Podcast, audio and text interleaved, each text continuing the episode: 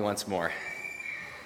Heavenly Father, we thank you again for your word, and we thank you that it truly is the power, Lord, to have victory over the enemy, to have victory in our lives. And we pray, Lord, that as we now sit under your word and under the teaching of your Spirit, we pray that it would be your Spirit that would illuminate your word in our hearts, in our minds, and give us the power, Lord, to live it out in daily practice. We pray in Jesus' name. Amen.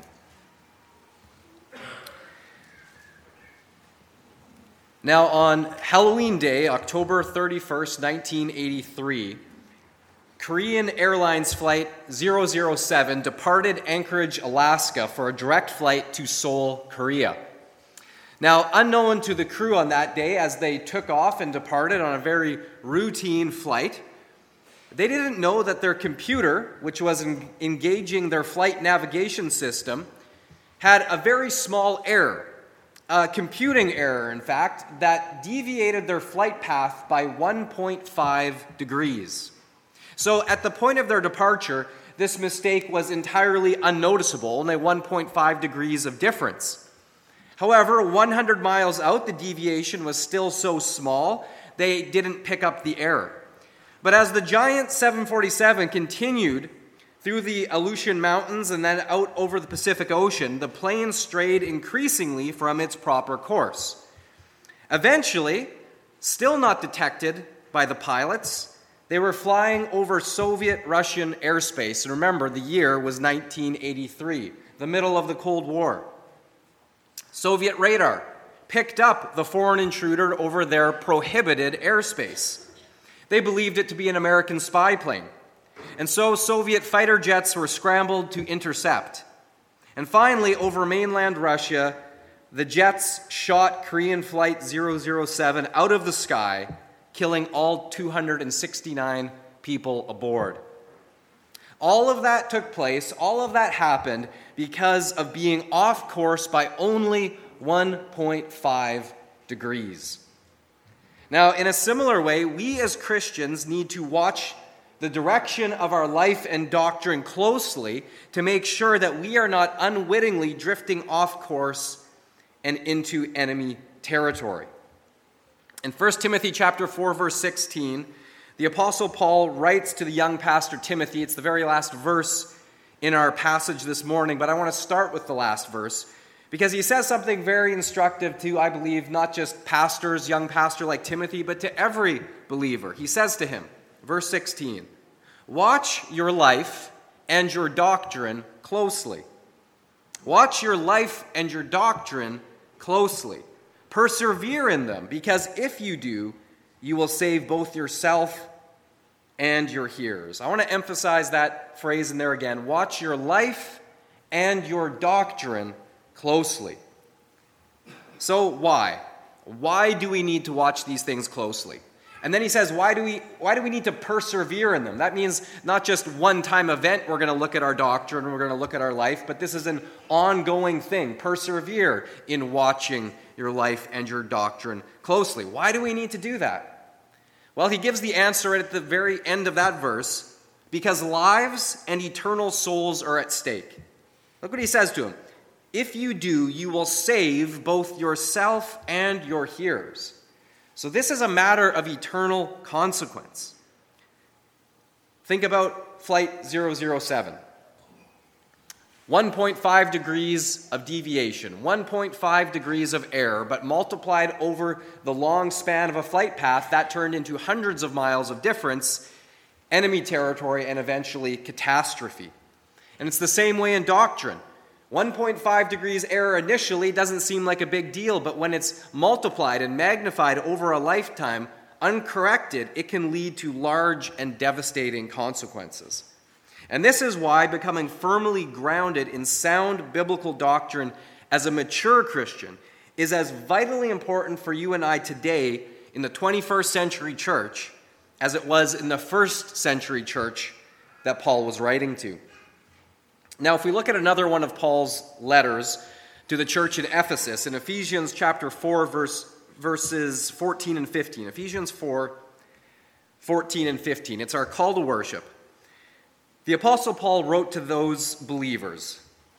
He says to them, as a result, we are no longer to be children, tossed here and there by waves and tossed about by every wind of doctrine, by the trickery of men, by craftiness in deceitful scheming.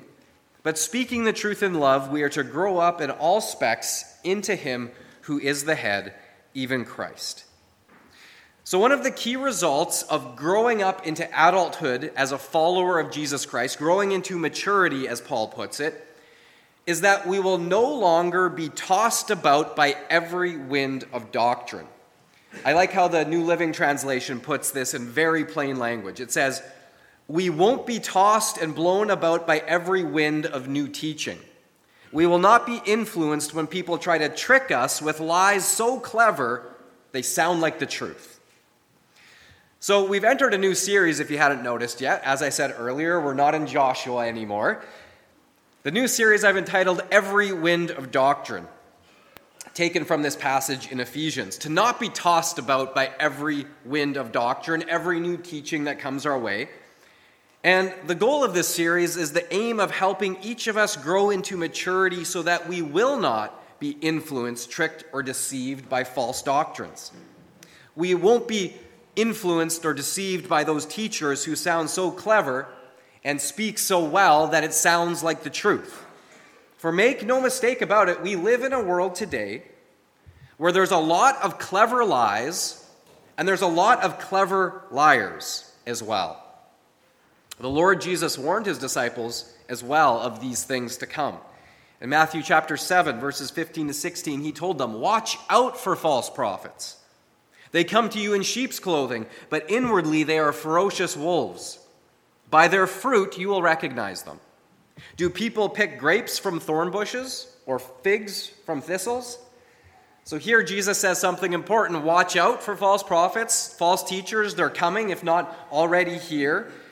And the way to identify them is look at the fruit of their lives. Are they consistent in their lives and in their teaching? Look at the outcome. So we're living in a time where simply from population on the earth, you know, we're over 7 billion people on planet Earth. So it's very easy to say that we're living in an age where there are more false prophets and false teachers than ever before in history. And the fruit of some of them is rather obvious. For instance, when a televangelist is telling you, send me money so I can buy my 4th private jet for the modest price tag of $54 million. Does that sound like something that you should be falling for? Like, oh yeah, this guy needs a 4th private jet. You know, the first one wasn't good enough. The second one, the interior is not that great. The third one wasn't, I need a 4th one. This is the one that's really going to get me around in style. You know, it begs the obvious question, what's he really in it for? Jesus said, examine them by their fruit. Let's just say there's no grapes on that thorn bush. And yes, we're going to focus more on the prosperity gospel in a future message. There are more people than ever before, as I said, but that also comes along with modern technology. We have more mass communication than ever before. In times past, you know, when we didn't have all these modern technological innovations like satellite, of course, the internet changed everything. Smartphones to access the internet, you know, at any given moment, like right now. We didn't have those things. Teachers, their teaching would take a long time to build credibility and to circulate. Because you would do it the old-fashioned way, word of mouth or with the written word, letters, books. But it took time. Today, that's erased. It doesn't take time anymore. With just a few clicks, a few touches of your screen, we can access almost any teacher's content on the entire planet in a matter of minutes. So in our accessing of the vast amounts of content on the internet, I hope you already know that you shouldn't believe everything that you read, watch, or hear on the internet. If you do, you're going to be a very confused person. Because if you believe everything you read and hear and watch on the internet, you're going to have so many different contradicting beliefs, your head is going to be spinning.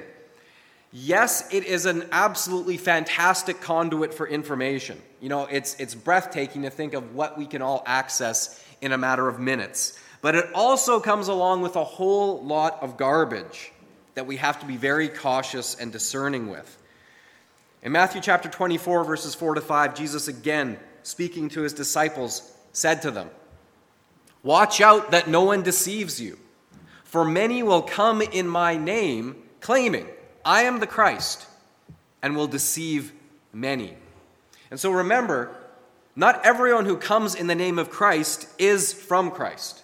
Jesus warned us, there's going to be many who come in my name, but they're coming to deceive. So watch out, be discerning. Just because someone comes bearing the name Christ doesn't mean they're from Christ or in agreement with the sound teaching of Christ.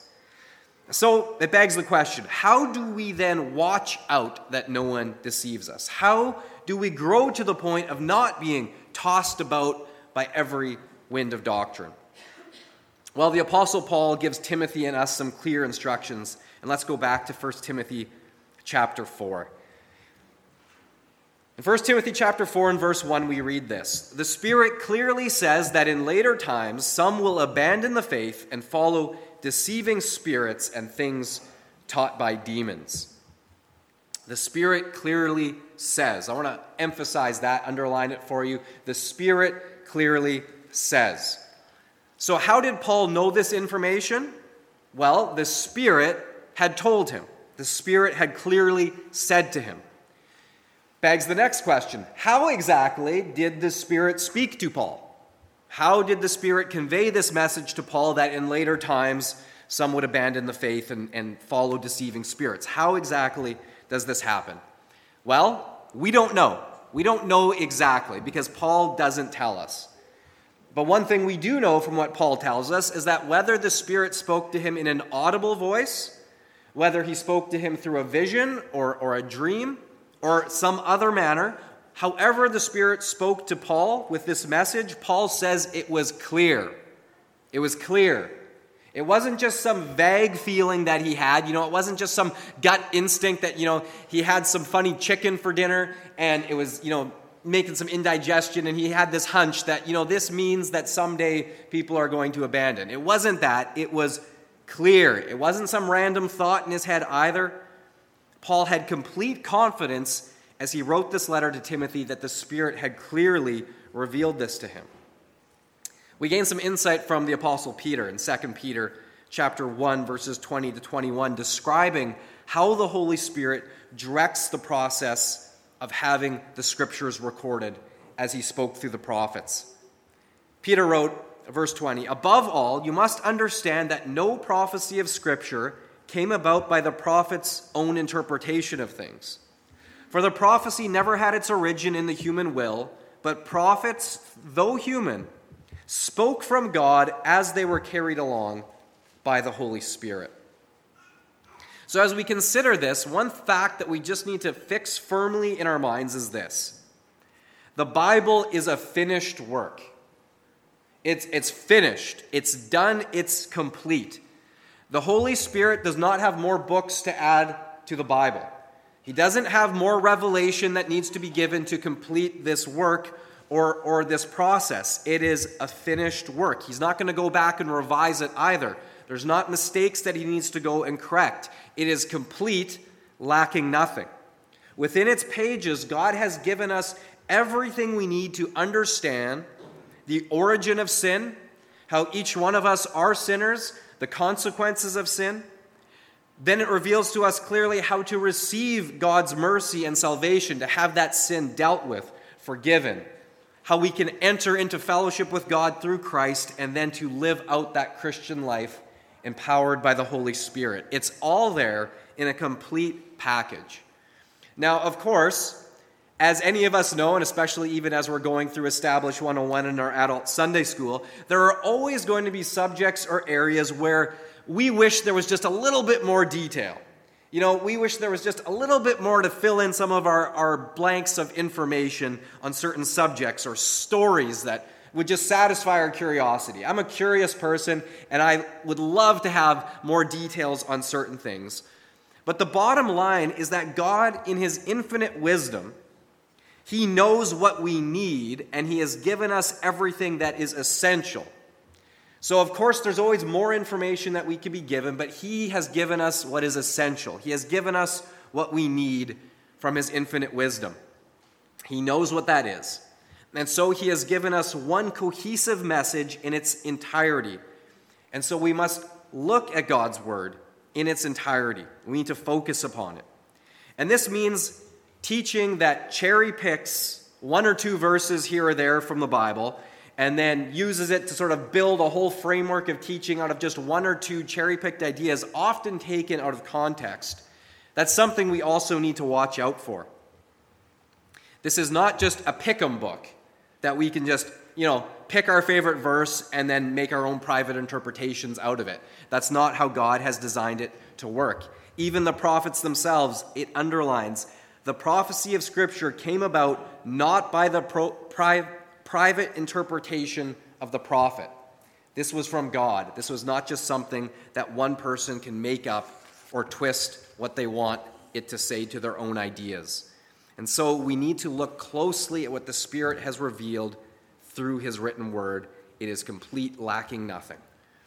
Secondly, we need to watch out for teaching that causes people to reject sound doctrine, because rejecting sound doctrine can ultimately lead to abandoning the true faith. Verse 1, I'll read it again. The Spirit clearly says that in later times, some will abandon the faith and follow deceiving spirits and things taught by demons. Now that is shocking, isn't it? Doesn't it just kind of get you that we're not just following ideas of men? No, these are ideas of demons. These are ideas coming from a very evil source. And now as we read this, it's hard to believe or think of anyone leaving the faith, the true faith in Christ, to follow deceiving spirits and things taught by demons. It's shocking. It seems far-fetched and terrifying. But it's not that far-fetched. Yes, it's terrifying, but it's not far-fetched. It's been over 1,900 years since the Apostle Paul wrote this. And so I think it's safe to say that we are living in the later times that he was referring to. The Spirit says that in later times this is going to happen. 1900 years, I think, qualifies as later times.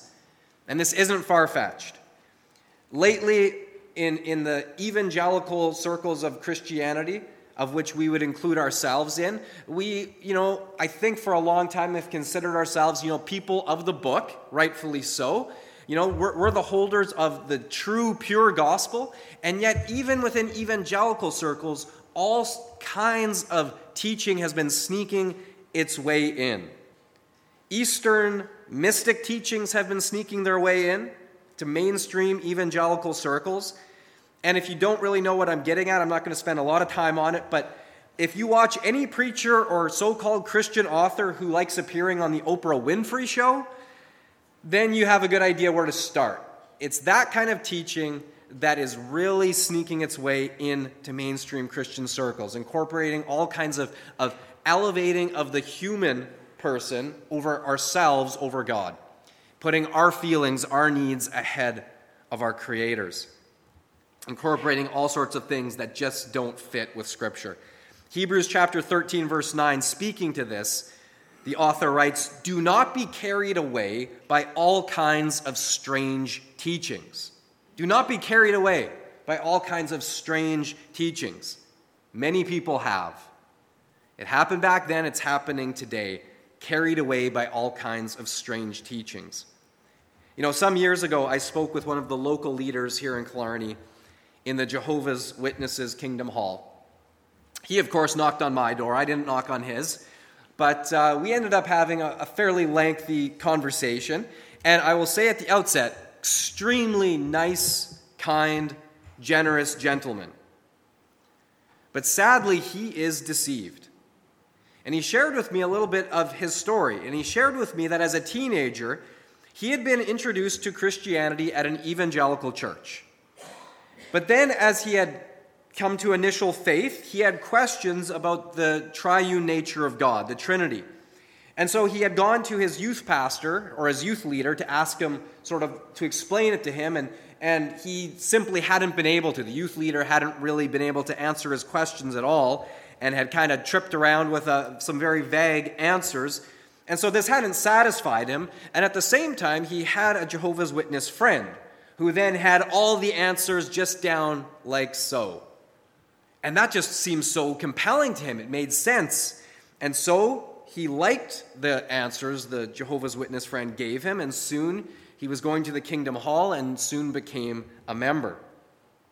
Now, you've probably had some Jehovah's Witnesses knock on your door, and so you need to know maybe one of the most important key pieces of doctrine that they hold to that is completely contrary to Scripture is this. They believe that Jesus was not God in the flesh. Jesus was not God in the flesh, but was only a perfect man. And they not only reject that Jesus is divine, but in fact, this really threw me for a loop, but I recently learned that they believe that Jesus and the archangel Michael are one and the same. So, a created being, not God. So to them, Jesus was created by God, but is not God. He is not divine. And we can look at a whole raft of scriptures to show that that is false. But this is exactly, I give that as an example of what being carried away by all kinds of strange teaching can look like in reality. Because for this man, one teaching led him down the wrong path. And remember, these deceptions are not just coming from men. They're not man-made ideas. They are inspired from demonic sources. Paul says that. And remember, Satan is an expert. He's an expert in surrounding the smallest speck of cyanide with a spoonful of honey. That honey looks good, it smells good, it tastes good, and when it goes down smooth, in the end, it is deception and it is death. And so we need to watch out for these kinds of false doctrines. Thirdly, we need to watch out for teaching that elevates and glorifies the teacher rather than Christ. 1 Timothy 4, verse 2, he continues, "Such teachings come through hypocritical liars, whose consciences have been seared as with a hot iron." Here's an extreme example, but it's true. It seems far-fetched, but this is true. A man by the name of José Luis de Jesús Miranda, that's a mouthful, he is the late founder of Growing in Grace International Ministry, a movement teaching the doctrine of grace. It's based in Miami, Florida, and from the name alone, it sounds solid, right? The doctrine of grace. We all need grace, amazing grace. We sang about God's grace this morning. We love it. We need it. Sounds solid, right? Well, there's one problem with the ministry. It's got a solid name, but Miranda claimed to be both Jesus Christ returned in the flesh and the Antichrist. Go figure. That one really got me. He wanted to be Jesus Christ returned in the flesh and the Antichrist, and for some reason he had 666 tattooed to his forearm and all sorts of bizarre theories to explain how this was. He referred to himself as Jesus Cristo Hombre, which Spanish roughly translates to the man Christ Jesus. Following his death in 2013, his followers granted him the title of Melchizedek, because he attained his new and final name, which means King of Justice and King of Peace. Now, you hear something outlandish like that, and of course you'd say, well, what? Who's going to fall for that? Who's going to fall for a preacher claiming to be Christ and the Antichrist in the same body? But remember, Satan's original sin of pride, which caused him to think that he could take the place of God, is still alive and well in our world, and sadly, behind many pulpits. Our celebrity culture likes to turn some well-known preachers into larger-than-life celebrities. Now, in some cases, it's unavoidable. God gives a larger platform, a larger ministry, and some celebrity will go along with that. But we need to watch out for elevating men above Christ. One famous preacher from a previous generation had the name Henry Ward Beecher. A great revival preacher, led many people to the Lord. And he was known for having people travel great distances to hear his dynamic preaching. But one Sunday, he was slated to preach. People had come from all around to hear him, but he wasn't feeling well. He had no energy. He had no voice. And so his brother, who was also a preacher, albeit far less dynamic, far less known than his brother, volunteered, "I will fill the pulpit for you this morning." And so this large audience had assembled to hear the great Reverend Beecher. But when his brother stepped into the pulpit, explained that he was filling in for his brother that morning, a murmur went through the audience, and in fact, several disappointed listeners stood up and began to head for the exits. Seeing them head for the exits, Beecher's brother firmly said, "All who have come here today to worship Henry Ward Beecher, please leave. But all who have come to worship God, remain seated." Just so we're clear, yes, we are called to honor and pray for those who teach God's word to us. But I can't save you. I can't save you. No preacher can save you. Henry Ward Beecher couldn't save anyone. Billy Graham couldn't save anyone. And the Apostle Paul included, he could not save anyone. Only the gospel of Jesus Christ and the power of the Holy Spirit can forgive us our sins, save our souls from a destiny in hell, transform our lives, and take us to heaven for eternity. Yes, the preacher is God's messenger, but remember, Jesus is the Savior. Jesus is the Savior. He is the Lord. Let's focus our worship on Him. Let us teach in a way that elevates Him, because He alone is worthy of our worship, our praise, our everything. Let's not elevate the teacher over the Lord. So watch out for teaching that does that, because quite often when that is rooted in the teaching where it's about elevating the teacher rather than Jesus, there's a root of pride in there which Satan can use and twist to focus on the messenger rather than the message. So we need to watch out for that. Number 4, watch out for teaching that adds anything to the Word of God. Verse 3, they forbid people to marry and order them to abstain from certain foods, which God created to be received with thanksgiving by those who believe and who know the truth. And so here Paul is going to talk about the false teachers of his day, the ones that Timothy needed to be watching out for. And what they were doing, Paul highlights some of the things they were doing. They were adding extra rules to the pure gospel of salvation by grace through faith in Christ alone. They were adding to it.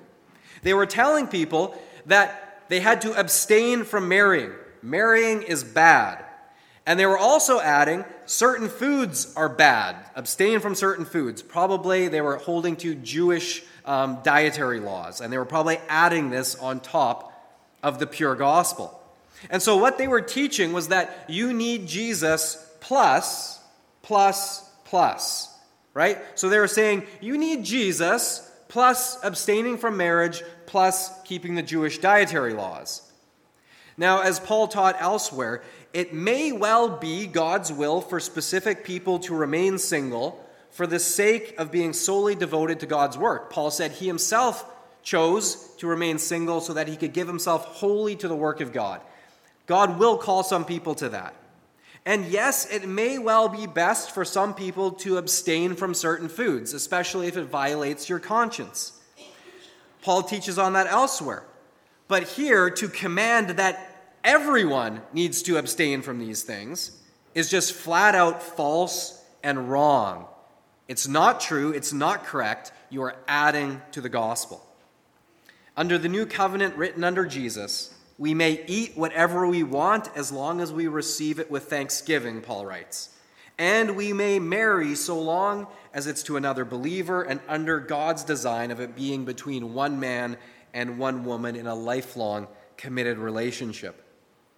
You see, adding anything to the pure gospel, adding anything at all is legalism, and it's wrong. It's just flat out wrong. Salvation is found in Jesus alone. Not Jesus plus anything. If it's Jesus plus my good works, I'm lost. I can't do it. I can't add anything to what Jesus has already done because it's finished, it's complete. We cannot add anything to Him or to His word. In Revelation chapter 22, verses 18 and 19, the very last book of the Bible, in one of the closing statements, this stark warning is given. There, through Revelation, the Apostle John writes, "I warn everyone who hears the words of the prophecy of this scroll. If anyone adds anything to them, God will add to that person the plagues described in this scroll.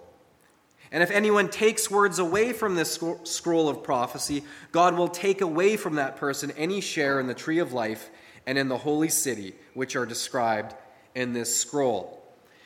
And so here we see this stark warning that adding to or subtracting anything from God's written word, anything from his prophecies, which he has laid out for us in the Bible, to add or subtract is serious, serious business with eternal consequences. And so anytime you hear teaching that is adding something that isn't clearly stated in Scripture, that should immediately send up just a little red warning flag.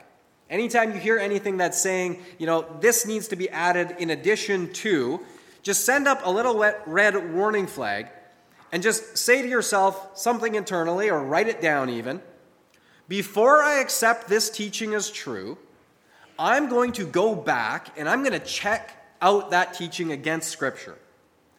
Don't just blindly accept something just because a teacher says it, a preacher says it, or because I say it. If it's new, go back, check it against Scripture. You know, because today I hear and I read many different preachers and teachers saying glibly things like, you know, God told me this, and God gave me this revelation, and God showed me this picture. And then with little or no scriptural support, they will then proceed to teach and act as though their personal revelations are equal to and have as much weight and authority as God's written word. Let me just give you an example. It's another extreme example, but examples in the extreme usually make the point. That same televangelist I mentioned earlier who was making his pitch for why the Lord wanted him to purchase his 4th private jet. I was watching this on the internet. I couldn't help it. I was doing some research, and I went down the rabbit hole a little bit. And so I was watching his whole pitch, and he looks straight into the camera, and he says, you know what? God is telling me right now, that someone out there watching this needs to give big. I mean big, it's going to hurt.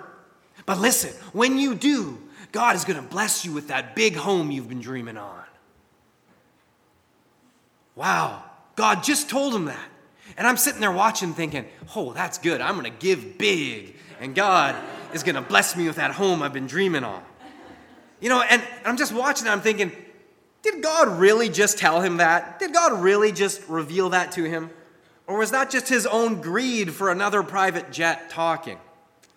You know, if you really want to find out, the old saying goes, there's a sucker born every minute. So if you really want that big home, go check it out. You know, just because someone says something that sounds good doesn't mean it's true. There's another story that it's told from election time, and I know we're in it, so take this for what it's worth. Election time, and a politician decided he was going to go out to the local reservation and try to get the Native American vote. This took place in the United States. And they were all assembled in the tribal council hall to hear the speech. And the politician, he had worked up to his big finish, and the crowd was getting more and more excited. You could tell there was a buzz in the audience. And he let out his final big promises that he was going to get him elected. He says, I promise better education opportunity for Native Americans. And the crowd began to really get into it, shouting, Hoya! And the politician was a bit puzzled by this native word, but he was encouraged by the enthusiasm behind it. So he kept going, I promise more social reforms and job opportunities for Native Americans. And now they were really getting into it, shouting, Hoya! Hoya! And after the speech, the politician was touring the reservation, and he saw a herd of cattle. He was raised on a ranch, and he knew a little bit about cattle, and so he asked the chief if he could get a closer look at the cattle. And the chief looked at him and said, sure, just be careful when you walk out there not to step in the Hoya.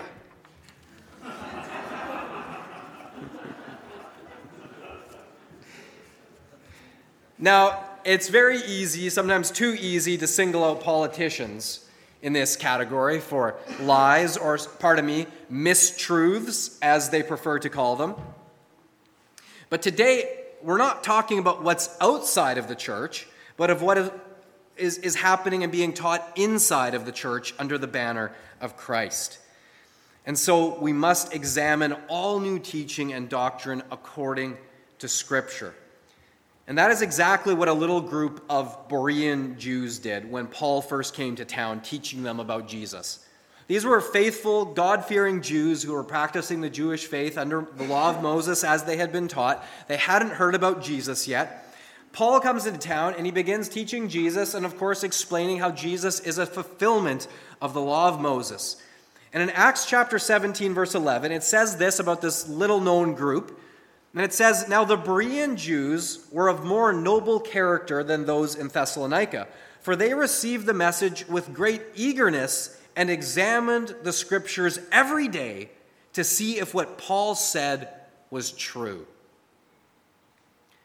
This is what they're acknowledged for. The one verse that talks about the Berean Jews, they are being acknowledged and praised for their eagerness and the fact that they every day examined the scriptures to see if what Paul was saying was true. You see, just because someone says something that sounds good doesn't mean it's true. And we need to be cautious and exercise a healthy discernment anytime someone claims to have a word from God that is not clearly stated in scriptures. The Bereans didn't just take Paul's word for it because he said, "God told me so." They diligently examined the scriptures, and of course for them that was the Old Testament, to see if what Paul was teaching was true. Did it align with scripture? Was it consistent with scripture? And only once they saw that Paul's teaching was clearly aligned with scripture, they believed and they put their faith in Christ. Now again, just to be clear, yes, I believe that the Holy Spirit can and does speak to us individually, and I know He has spoken to me at specific points in my life or I wouldn't be up here. But in each of those moments, it was very clear that He had spoken to me, and He also confirmed it to me by when I searched in His written word to see if what I had heard was in agreement with what God has already revealed in Scripture, or was this just something coming from myself? Even when we're certain that God has revealed something to us that is, we're sure this is true, check Scripture. Make sure it lines up. This isn't just something coming from yourself. And even once it's confirmed, remember, it's only God's written word that holds all authority. Everything must be grounded in it. And so when a preacher, or anyone for that matter, says, "God told me," and then proceeds to talk as though it's the same as the written word, we need to proceed cautiously and with great discernment, just as the Bereans did. So to recap, we need to listen closely to what the Holy Spirit has said through His written word. We need to watch out for any teaching that causes people to reject sound doctrine, because it leads to abandoning the faith. We need to watch out for teaching that elevates and glorifies the teacher rather than Christ. We need to watch out for teaching that adds anything to the Word of God and the pure gospel. And finally, we need to examine all new teaching and doctrine according to Scripture, just as the Bereans did. And as we do, God will lead us in truth and build up our faith. Let's pray. Heavenly Father, thank You for Your word again. We pray greater discernment in these times, Lord, where there is so much teaching coming at us from many angles. Give us discernment. Help us to be firm in Your word. Help us to be like the Bereans, who diligently searched out Your word, not as a one-time event, but daily. And so I pray, Lord, we would daily seek Your word.